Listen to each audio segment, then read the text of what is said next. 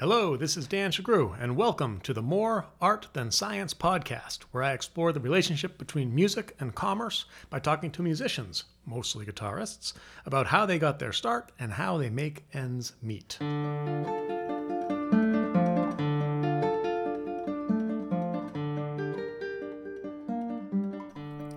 Welcome back, everybody. I'm very happy to bring you Adam Levin on this edition of the More Art Than Science podcast. Adam is a very, very, very good friend. He's a musician, he's a teacher, he's a presenter. He uh, performs most recently with the Great Necks, a guitar trio. He has uh, a couple of CDs out with Duo Sonidos uh, with William Knuth. He has started a nonprofit called Kithara Project, with which I'm involved. He is a virtuoso. He's an amazing guy. He um, eats a ton of food when he comes over. Um, puts me out of house and home. Um, here it is, my interview with Adam Levin. What was the experience at NEC Sure. like? Yeah, and, and, and moving into like, at what point did you start performing Mhm. for money? Sure. Well, I went to NEC to have an, a transformational experience, and I think if you go to the promo video for uh, NEC, I think Eliot actually says if if you don't want to come for a transformational experience, don't come here. And he takes all your beliefs and puts them upside down and he helps you reinvent yourself. I, I, I think you know he's a thrill to work with, and also an exciting person. Just uh, he has this energy, this uh, effervescence to his uh, persona that is unlike most artists out there, and uh, he really lit the fire under me. And I think he does, he tends to do that with a lot of artists. So that to me con- was convincing. You know, somebody who was a personality and who you could, in a lineup of guitarists that you heard blindly, you could identify him. He's in it. I mean, for better or for worse, you can identify and figure out who Eliot Fisk is, and that's that's what I I wanted in part for myself, and I wanted to create an identity. And he also was he's a maverick in terms of um, creating a new model for becoming a musician, and I think that's the 21st century model. Um, Okay, so let's talk about what's the yeah. model. Yeah. so it's it's a comprehensive approach. You know, I think um, the idea that you will go around the globe as a touring artist solely is is over. I think it It's is. like- so it, call it- that the Julian Bream model. or- yeah, Yeah. or the or the uh, Segovia model. I mean, Yeah. it, it's where you're on the road constantly. Um, I th- I think you have to be a jack of all trades these days. You have to, and that was part of the rein, the reinvention that happened at New England Conservatory with Eliot was um, identifying Jack number one, Right. Jack Okay, number so- two, Jack number Yeah. three. So what are the, what what are the the four or five jacks, or how many jacks are they, and what are they? So, of course, I mean, if you're passionate about performing, that's that's uh, that can be Jack number one or two. You know, is Okay. is cultivating a performance career Yep. and knowing how to build a life on the road. And then you know, Jack number uh, number two or three is being a teacher, a pedagogue. Yep. Um, and knowing that in some way, whether or not you are music education or performance uh, major, you will teach, unless you hate it, in which case, you know, don't do it because Yeah. you'll be uh, yeah Unhappy. unhappy. Yeah. So there's the teaching part of it. Then there's the entrepreneurial side of it. You know, whether or not you want to create infrastructure that's not there, or help reinvent infrastructure, artistic infrastructure that's already there. Okay. So, what do you mean by in- So- infrastructure? yeah. So, for example, like um, becoming an administrator for, for a guitar festival, or creating your own guitar festival, Mhm. or starting a guitar society, or starting a nonprofit um, with a mission that's associated with music education or the guitar, or maybe Mhm. not, or just be an activist. Yep. Um, and there's, you know, also I, I think it's also being a, j- a jack of all trades. It's also figuring out how to have a personal life. Um, yeah, that, that Okay. you know, um, that's very important. Is, is finding a balance that works for you. Um, And being on the road is very different than being at home. Teaching is very different than performing, and mixing all that is, is Yeah. So I'll- I'm going to put personal life as something that sure. no matter what career you choose, you got to figure that Yeah. out. What, are there? What about the, the people who are um, making a living as let's call it presenters or agents, uh, promotion of music?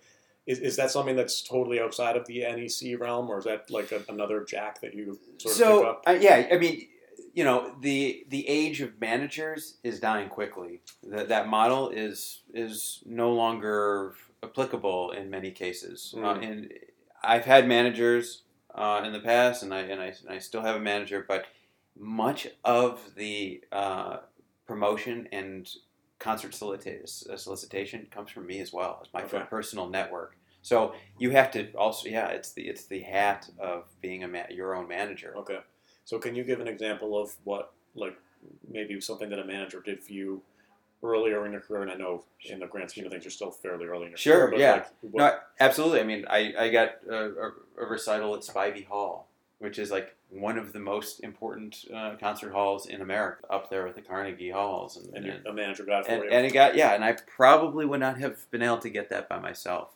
so that's- how, how did he work that? And, and did you and, and how did the pay for that work? Like, Um, well, you know, he, he went to the presenter, the, the artistic director, and, and gave him my press kit, and uh, with my resume, clips, video, uh, video clips, just the whole thing, and then just try to and just try to sell how I was unique. at that point, was he also uh, responsible for having created your press kit? Yeah. Or- so my yeah. manager, that was that was extremely helpful. Is Okay. having somebody objective, not me, create a press kit that helps sell me. Okay. Um, I mean, it's something that I've learned to do myself because I, Yeah. it's just part and parcel with being a musician is learning how to sell yourself. You're Sure. a, a glorified salesman as another another Jack. Yeah. Um, Well, yeah. So yeah, so he he, he, sold me to uh, to this presenter and, and you know said I was championing new Spanish music and and also playing alongside you know masterworks from the past, you know s- Spanish masterworks, Baroque, et cetera, et cetera, and also presenting sort of the best of new Spanish music. So, So- so that the- was unique to, to the presenter. And, and so for the manager is able to put two things together essentially. One is uh, the story of Adam in a in a way that's consumable by a presenter, um, and then the other is just the fact that he had this contact, the, the presenter. Yeah, I mean, and so so the context. So is, is this the kind of thing where after one time, so you you know, you know, you could say to a young a freshman in NEC or whatever college coming up, okay, you need your manager for like that first time to build the kit. Once you build the kit once, you're gonna kind of have an idea on how to do it, Mhm. and you're gonna need the manager to introduce you to sort of the the world of Yeah. presenters. And I- then once you have that, you can kind of go off on your own, or is is there? Are there I think there, there's steps before. I mean, Okay. the manager. What there? I mean, there were years between graduating from NEC and getting my manager. okay. Yeah. So when I was in, gra- this is another great thing about graduate school is like Eliot encouraged me to go out to the community and give community performances, Yep. whether at uh, it was at uh, elderly homes Yep. or in hospitals. It was his way of helping me articulate who I was and Mhm. what I wanted to present in an informal, non-traditional setting. Um, So- and, and so, and, and that's that's very important. That that was the the wellspring from which I drew from to start selling myself hmm afterwards. And So tell me a couple stories about playing for those highs and low points of playing community shows. well, the the the high point is that you all of your sort of angst and um, feeling maybe negative feelings that you might have about uh, performing maybe something new and fresh, and you're just like, I gotta, you know, I'm worried about playing this. You don't have to worry with with, with uh, these people are here to enjoy hmm your presence in the music. So you can it relaxes you. It makes you understand that people are so appreciative of any music you can give them. Um, it's a gift, and so that that that's a high. A low is it's so it's a, it's an erratic situation. There might be, be there might be somebody talking. There might be somebody rolling in with a, a tray of food, or there might be you know somebody screaming saying, "Hey, you know, can can't you play something from the shtetl? You know, can't you play you know a Christmas tune? Can't you play something I know?" And I'm like, um, "Do you know?" Um. Recuerdos del Alhambra, or or do you know? And they're like, no, I don't. Yeah, back when I was a whippersnapper, this is I what I, used to listen to. No, so I'm glad you said that. Yeah, because I did. I got a little bit of that when I was doing the uh, charity gigs. Because I've, I've heard, you know, well, they're, they're always they're there to appreciate and they appreciate everything you do. And I, But- and for the, for the most part they do. But there are They can be kind of few- demanding, There's a few yeah. hecklers who are like, you know, Yeah. can't you just play Happy Birthday? You know, it's But it really, it, it, it's it's such. I, I think that feeds into um, the idea that music is so spontaneous, spontaneous, Mm. and you have to sort of feed off the energy of your audience. If the te- you know, I mean, people will be coughing. There might be a baby in the audience. There might be something who someone who has to get up in the middle of a piece Yep. because they're having a coughing fit, or they have to go to the bathroom. You don't know what you're. It it gives you a real life sense of like how the world's like. It's it's in, you know it's like at any moment anything could happen. Yeah. And at the at the low point is, I think it, it humbles you.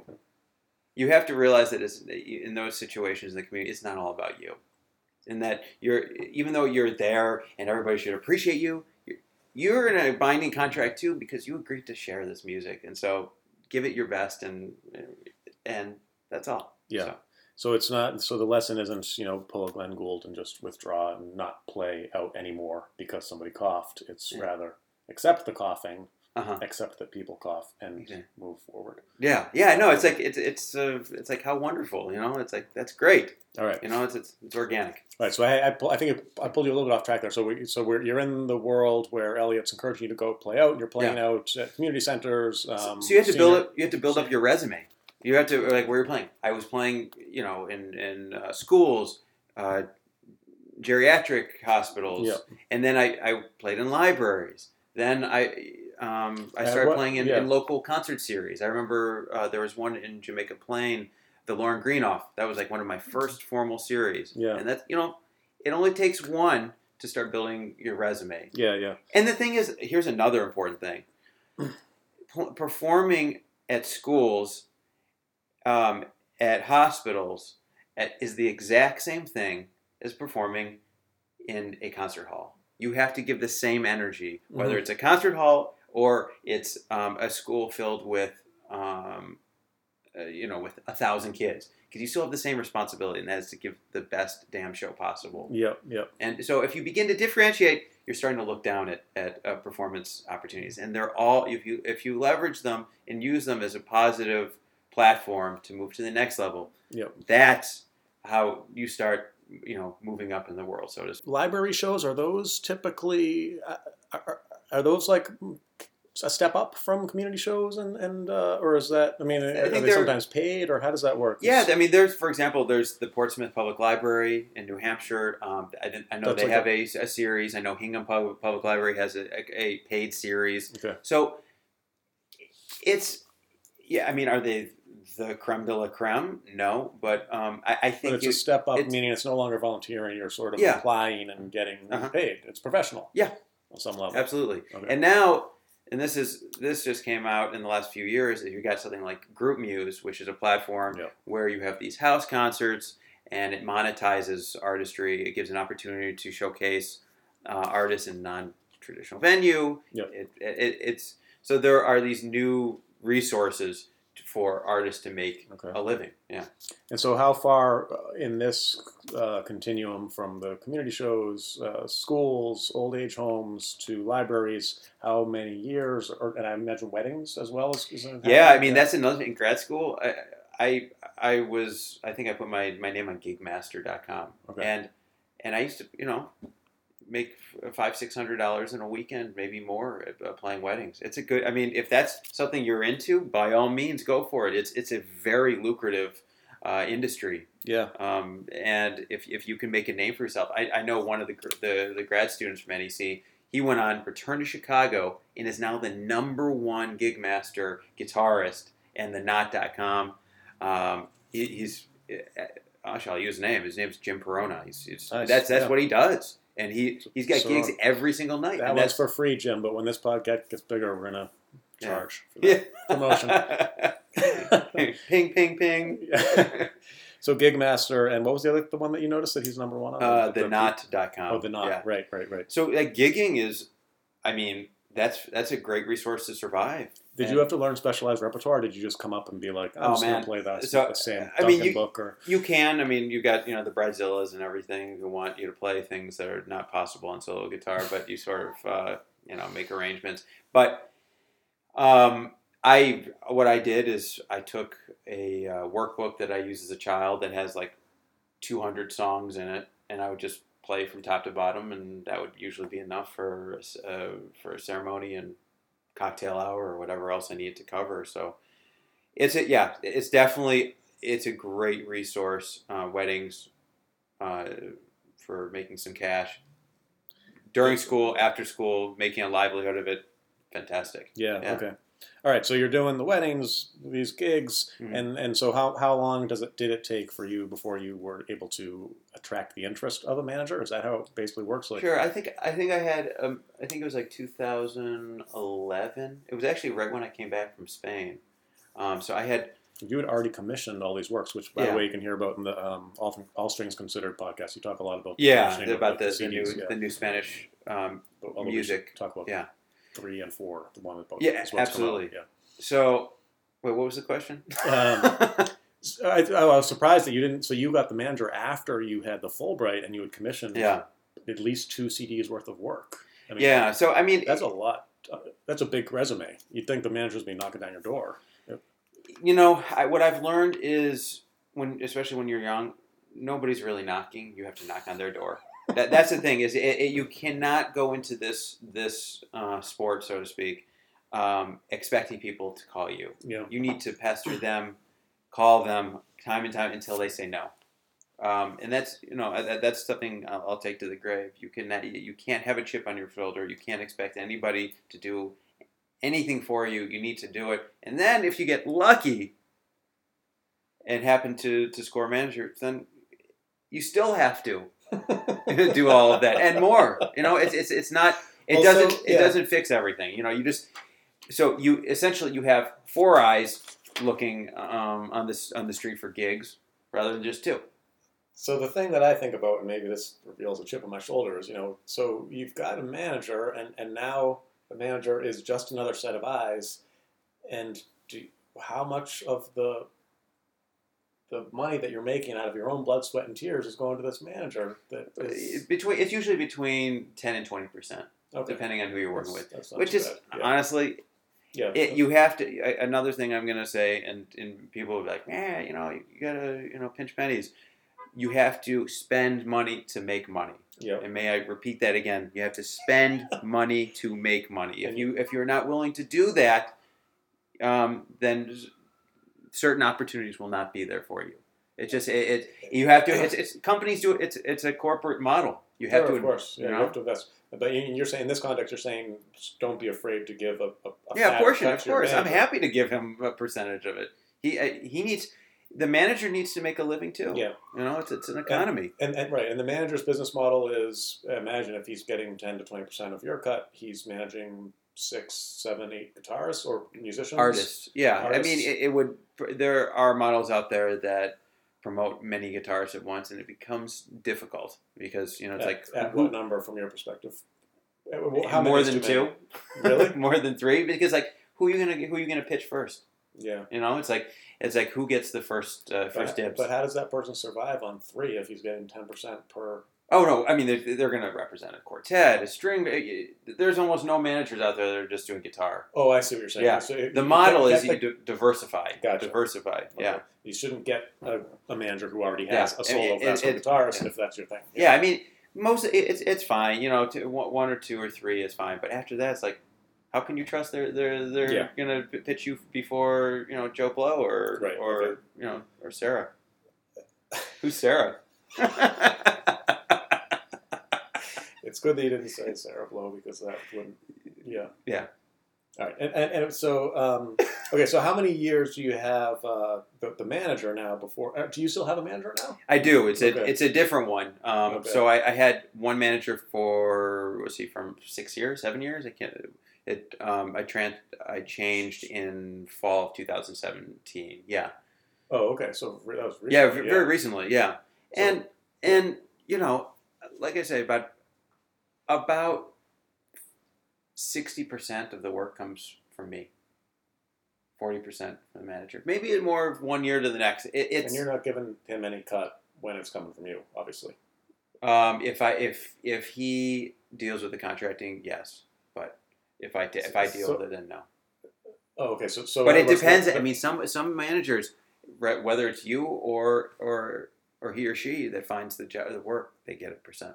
Ah, It's, just, okay. it's, it's exclusivity. And so in your case, you're already saying that um, there's a, a s- sort of like a sliding scale. Like if it's if he finds the gig and does the contracts, he gets X percent, somewhere somewhere between ten and twenty. If you find the gig and he does the contract, then he gets some portion of that percent. Yeah, Okay. it, that, that's one model. Yeah, Okay. Um, it really depends on the manager. Yeah.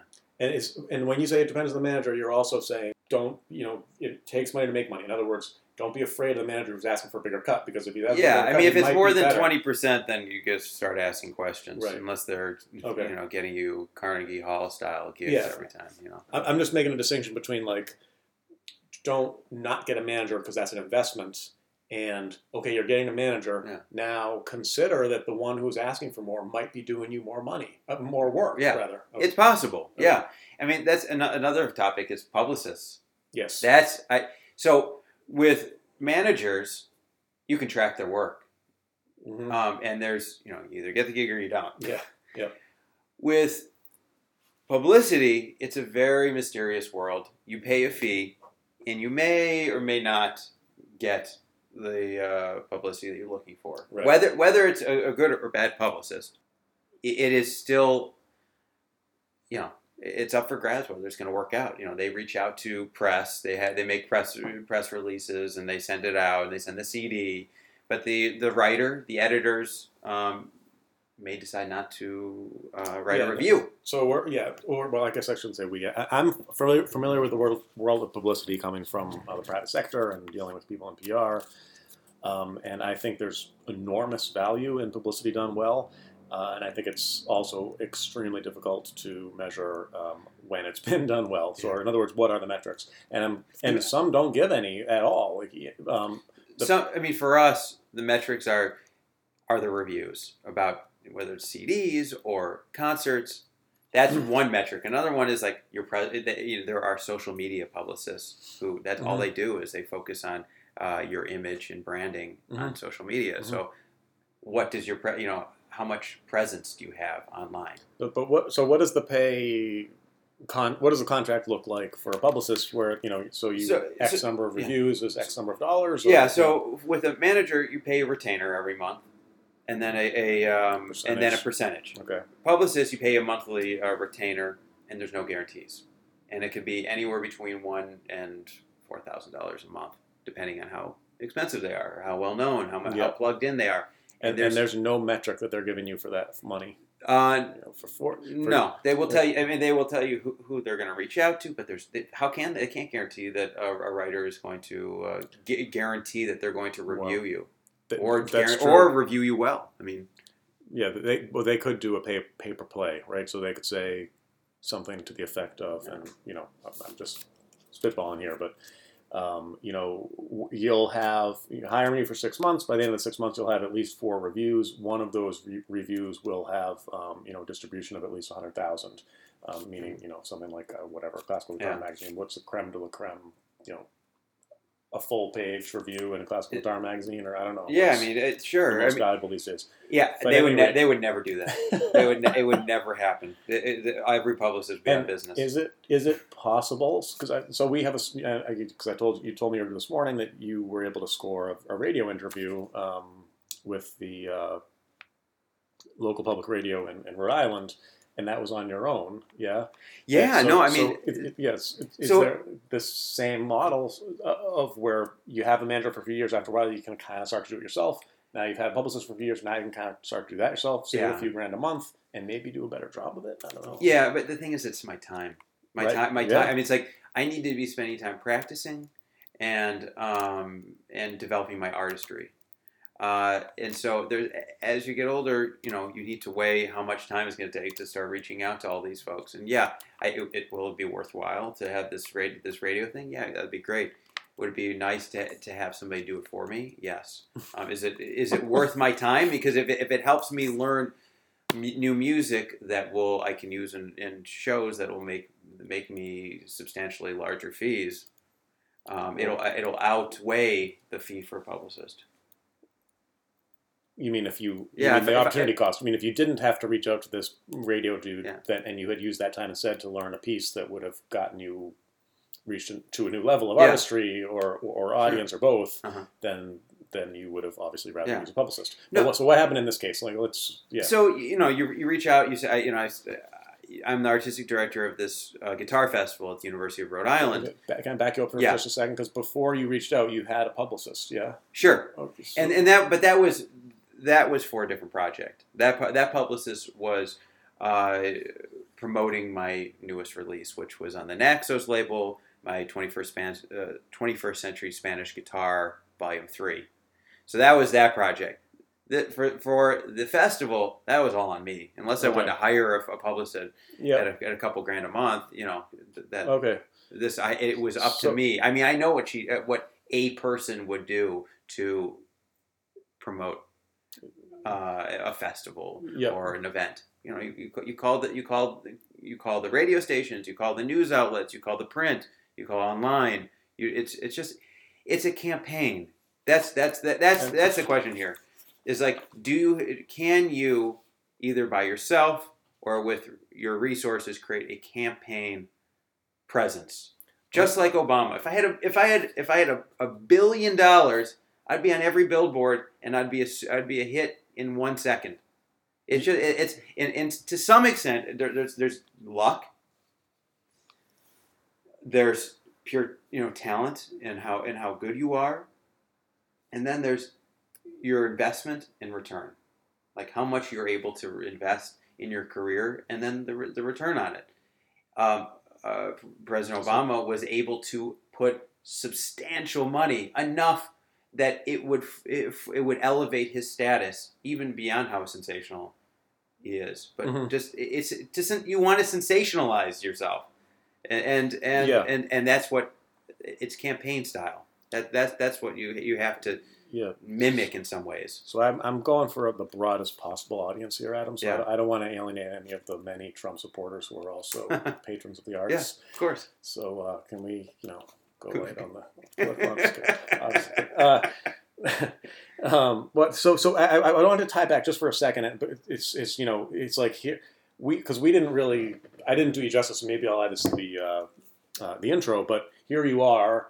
Uh, guitarist, performing guitarist, uh, Jack One, uh, a teacher who brings a lot of passion to uh, uh, your teaching and students. And I'll say that i i um, not just because uh, you are my teacher and because you give um, great lessons, but also you put in the effort of having you know student-led recitals, which also takes time and effort, um, and also builds community. And then now we're now we're on to Jack Three, entrepreneurial, which is here's Adam um, oh, by the way, not just private, teaching private, but you're also teaching at URI. Mhm. And now at URI, you're building a guitar festival, Mhm. which, um, w- w- so th- ton of work. And in addition to the CDs, which, you know, you've, you've put out and which we should, we should talk about, um, and which were promoted through a separate publicist, now you have a guitar festival that you need to put on your entrepreneurial hat to promote. And so you've made a decision, okay, I have a publicist for my CDs they've done X, Y, and Z. I'd actually also be curious to know how much did they do? Were you happy with what they did um, for the CDs? And then for whatever reason, you're thinking, okay, for this festival, I don't have the money. I mean, you talk about um, investment, like Obama makes, for example. That that investment is a combination of hustle and money, right, or time and money. Mhm. Um, and then you know, maybe, maybe make the analogy a little, take the analogy a little bit further. It's like Obama had volunteers who were inspired by his message Mhm. and thus probably put a little more hustle into the work that they did. Right? Mhm. And that's one of the Yeah, he had a that, team. people tell. He, He, he had a team, of believers, and yeah, Yeah. I I- think uh, it's. I'm still, I think, rather uh, a solo act in, in a lot of these initiatives. Like, I've created a small team uh, in Rhode Island for the guitar festival, but I, I I need more of a team in the future, and that and that you know, and I think it's worth the investment of my time and the resources I was able to to scrap together uh, to do this because I think the return going forward will be will be uh, tenfold. Mhm.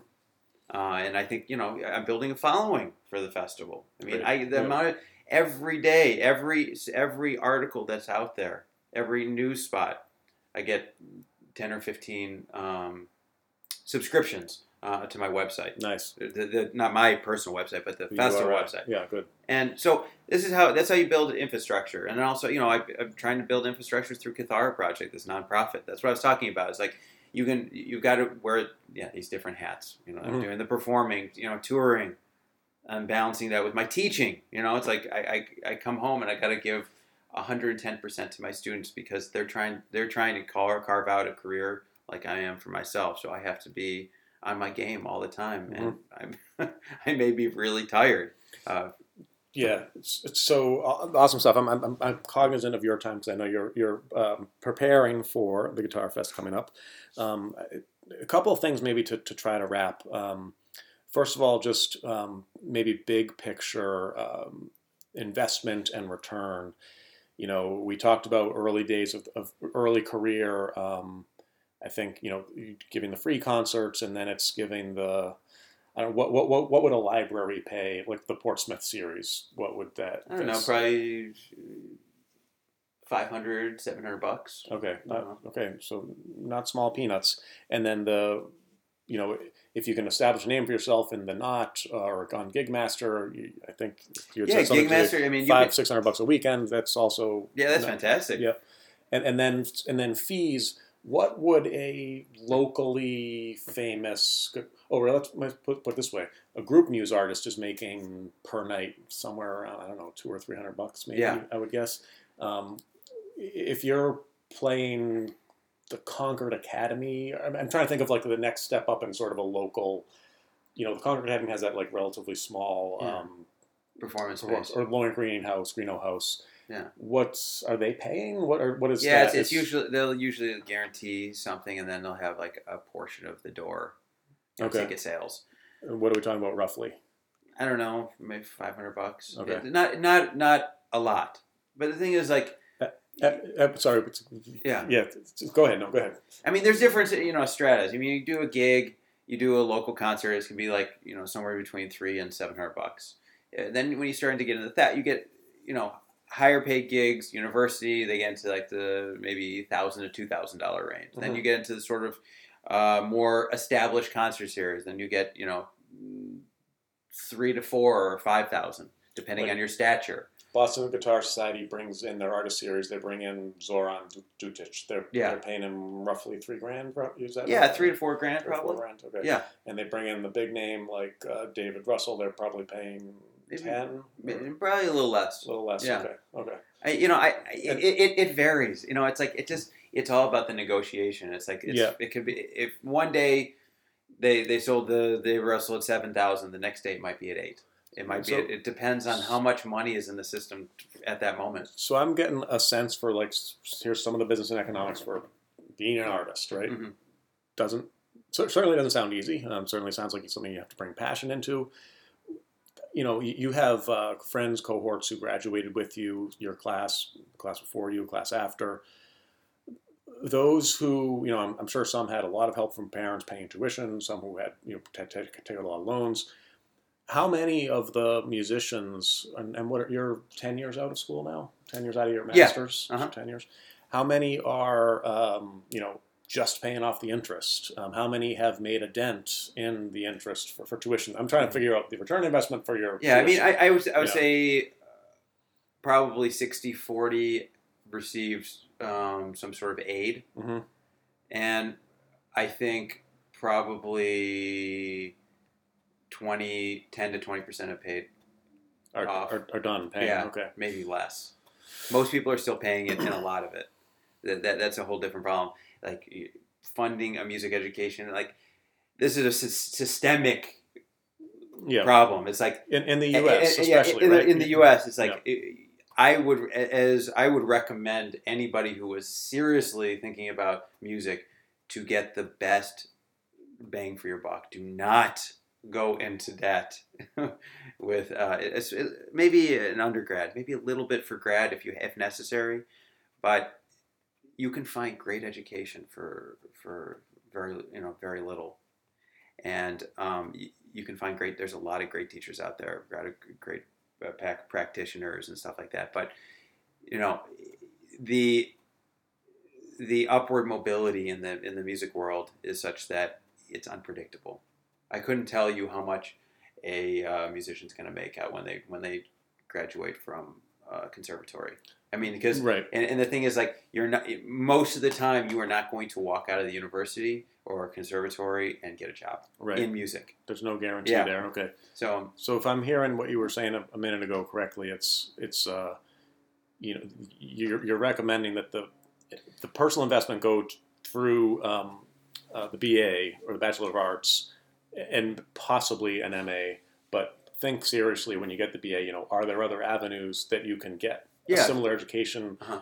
through a combination of what like internet, YouTube, uh, no, no, no, no, no, no. I'm, I'm talking about just find universities that are, are cheaper. State go to- go to cheaper yeah, no, no, yeah. Okay. F- find value. I see. Yeah, Yeah, don't mean- necessarily go to conservatory. Yeah, Get- okay. I, I, and I, I am I'm also a strong believer in the in university education over conservatory, and the Mhm. reason is that in conservatory it's like they have they have one job to create um, the best musicians possible. Mhm. At university, their best job their, their job is to create the best human being, and so I I think there's a distinct advantage. I think you can find schools of music. Strong music departments that can help you develop your your your human qualities. Um, you know, take classes in psychology, take classes in physics, chemistry. You know, the sciences. Uh, you know, read Tolstoy.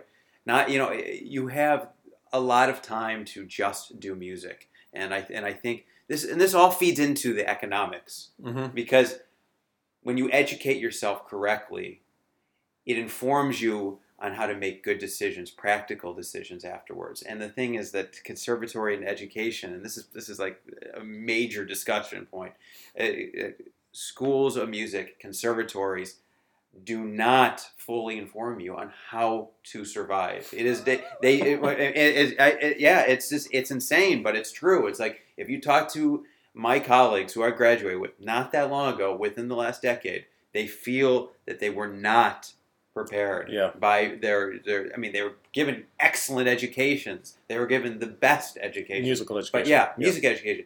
But the practice, like, how am I going to get a job? How am I going to pay my taxes? How am I going to find an accountant? How am I going to find gigs? Mhm. How am I going to find a place to live? How am I going to pay for that place to live? These are all very important questions that nobody tells you about when you're going when you're paying that fifty thousand dollars a year. Yeah. And I'm, you know, I, um, the system has to survive. I mean, it, it- and um, this is, you know, New England Conservatory, fantastic. I love it, but um, again, it's adapting to the 21st century model. Yeah, the fact that yeah. your students Yeah, are going to become uh, uh, many different things. It sounds like it's even more than that. It's not. It's not just adapting to the technology. It's it's you know 21st century te- technology. It's just adapting to commerce, whether it's 18th century or 19th century. Like I imagine, like that school would give a great musical education in the 19th century and still not tell people how to make a living once they got out. Forget about the technology aspects, which is essentially another opportunity. Yeah. No, just, I'm going to say it's like I, I, for for the people who are either Oh. trying to make it or considering different avenues. I, I would say I would say I would write down on a piece of paper. What are the things you want to do? What do you want to accomplish, like with music? Like, Yep. What do you who, who do you want to become? Like what, what what's what? Just write it five Yeah. things. Yeah. And also, if, if you want to play more, write five. Write down on a piece of paper five places you'd like to play hmm local and um, within the state, uh, across the country, internationally, and then you know take steps. You know, you can broaden the umbrella. You can open it up further and further. But st- start simple. Just and I always I, I'm always telling my, my students write things down. The physical action of writing makes things happen. I must be a star student. You never even had to tell me to do that, and I was doing it from the beginning. I from know. The Yeah. I, you're a natural. You're yeah. You're lucky. You're lucky to have me. I, I, I am. I, Um, am. so if we can think um, six weeks out from what, so when this podcast comes out, what what's the thing that you most want people to check out? Is it will will four be coming on up? Is th- three is already out, yeah. right? What- so so right so right now uh, the, the next thing so vi- I have these three volumes of 21st century Spanish guitar. The third one I'm super excited about. It's got three of the most important living Spanish composers on it: Anton It is. Garcia Abril, Cristobal Hau- Cristobal Halffter, who I worked 10 years to get a piece from him, and I, I got it, uh, my fourth piece uh, from um, Leonardo Balada, and then one of my personal favorites, um, Eduardo Morales Caso, Mm, and then this one. fantastic female composer, Laura Vega, who, Oh, I, yeah. who I found. I went to a concert of hers uh, um, at the Auditorio Nacional in uh, Madrid, and I just went up to her afterwards. I was like, "You must write me a piece." And so, and I've got, and then I've got, uh, there's another piece by Jose Luis Greco, who's an expat but uh, lives in Spain. so, Volume Four is coming out. But everything you just said was volume three. Yeah, that's Yeah, Volume that's, Three. That's vol- that's Yeah. available now. yeah, that's on. It's on so, yes. iTunes, Amazon. Great, Don't yeah, get it on I- Spotify. right. And I, I love it. And I actually also I'm, I'm a fan of uh, volume one as well. That's the one with um, there was an apple tree, right? Yeah, that's Yeah, yeah, that's- that's that's that the uh, Octavio Uh, Vazquez. Okay. And when can we look forward to volume four? Uh, 2019. I'm also Alright. I'm working on uh, a- a new album that's going to be released for Duo Sonidos, my Oh. violin and guitar uh, chamber music group. We're, we're releasing our second album, and we got some some killer. This is actually a first of three uh, volume series of all the uh, arrangements of Gregg Nestor, who's this master arranger that we've befriended, and then also my newest collaboration with Israeli mandolinist Oh, yeah. uh, Jacob Reuven. But, So- but uh, yeah, truly, you are wearing many hats. I think you've made Eliot Fisk proud. Um, and uh, yeah, Hopefully, thank- my parents do. Your parents do, yes. Um, and I thank you very much for your time, Adam. Yeah, thank you, Dan. All right, there it is. Thanks again to Adam Levin. That is a wrap on episode five of the More Art Than Science podcast. And here it is Nostos 1, uh, composed by Octavio Vazquez and performed by Adam Levin.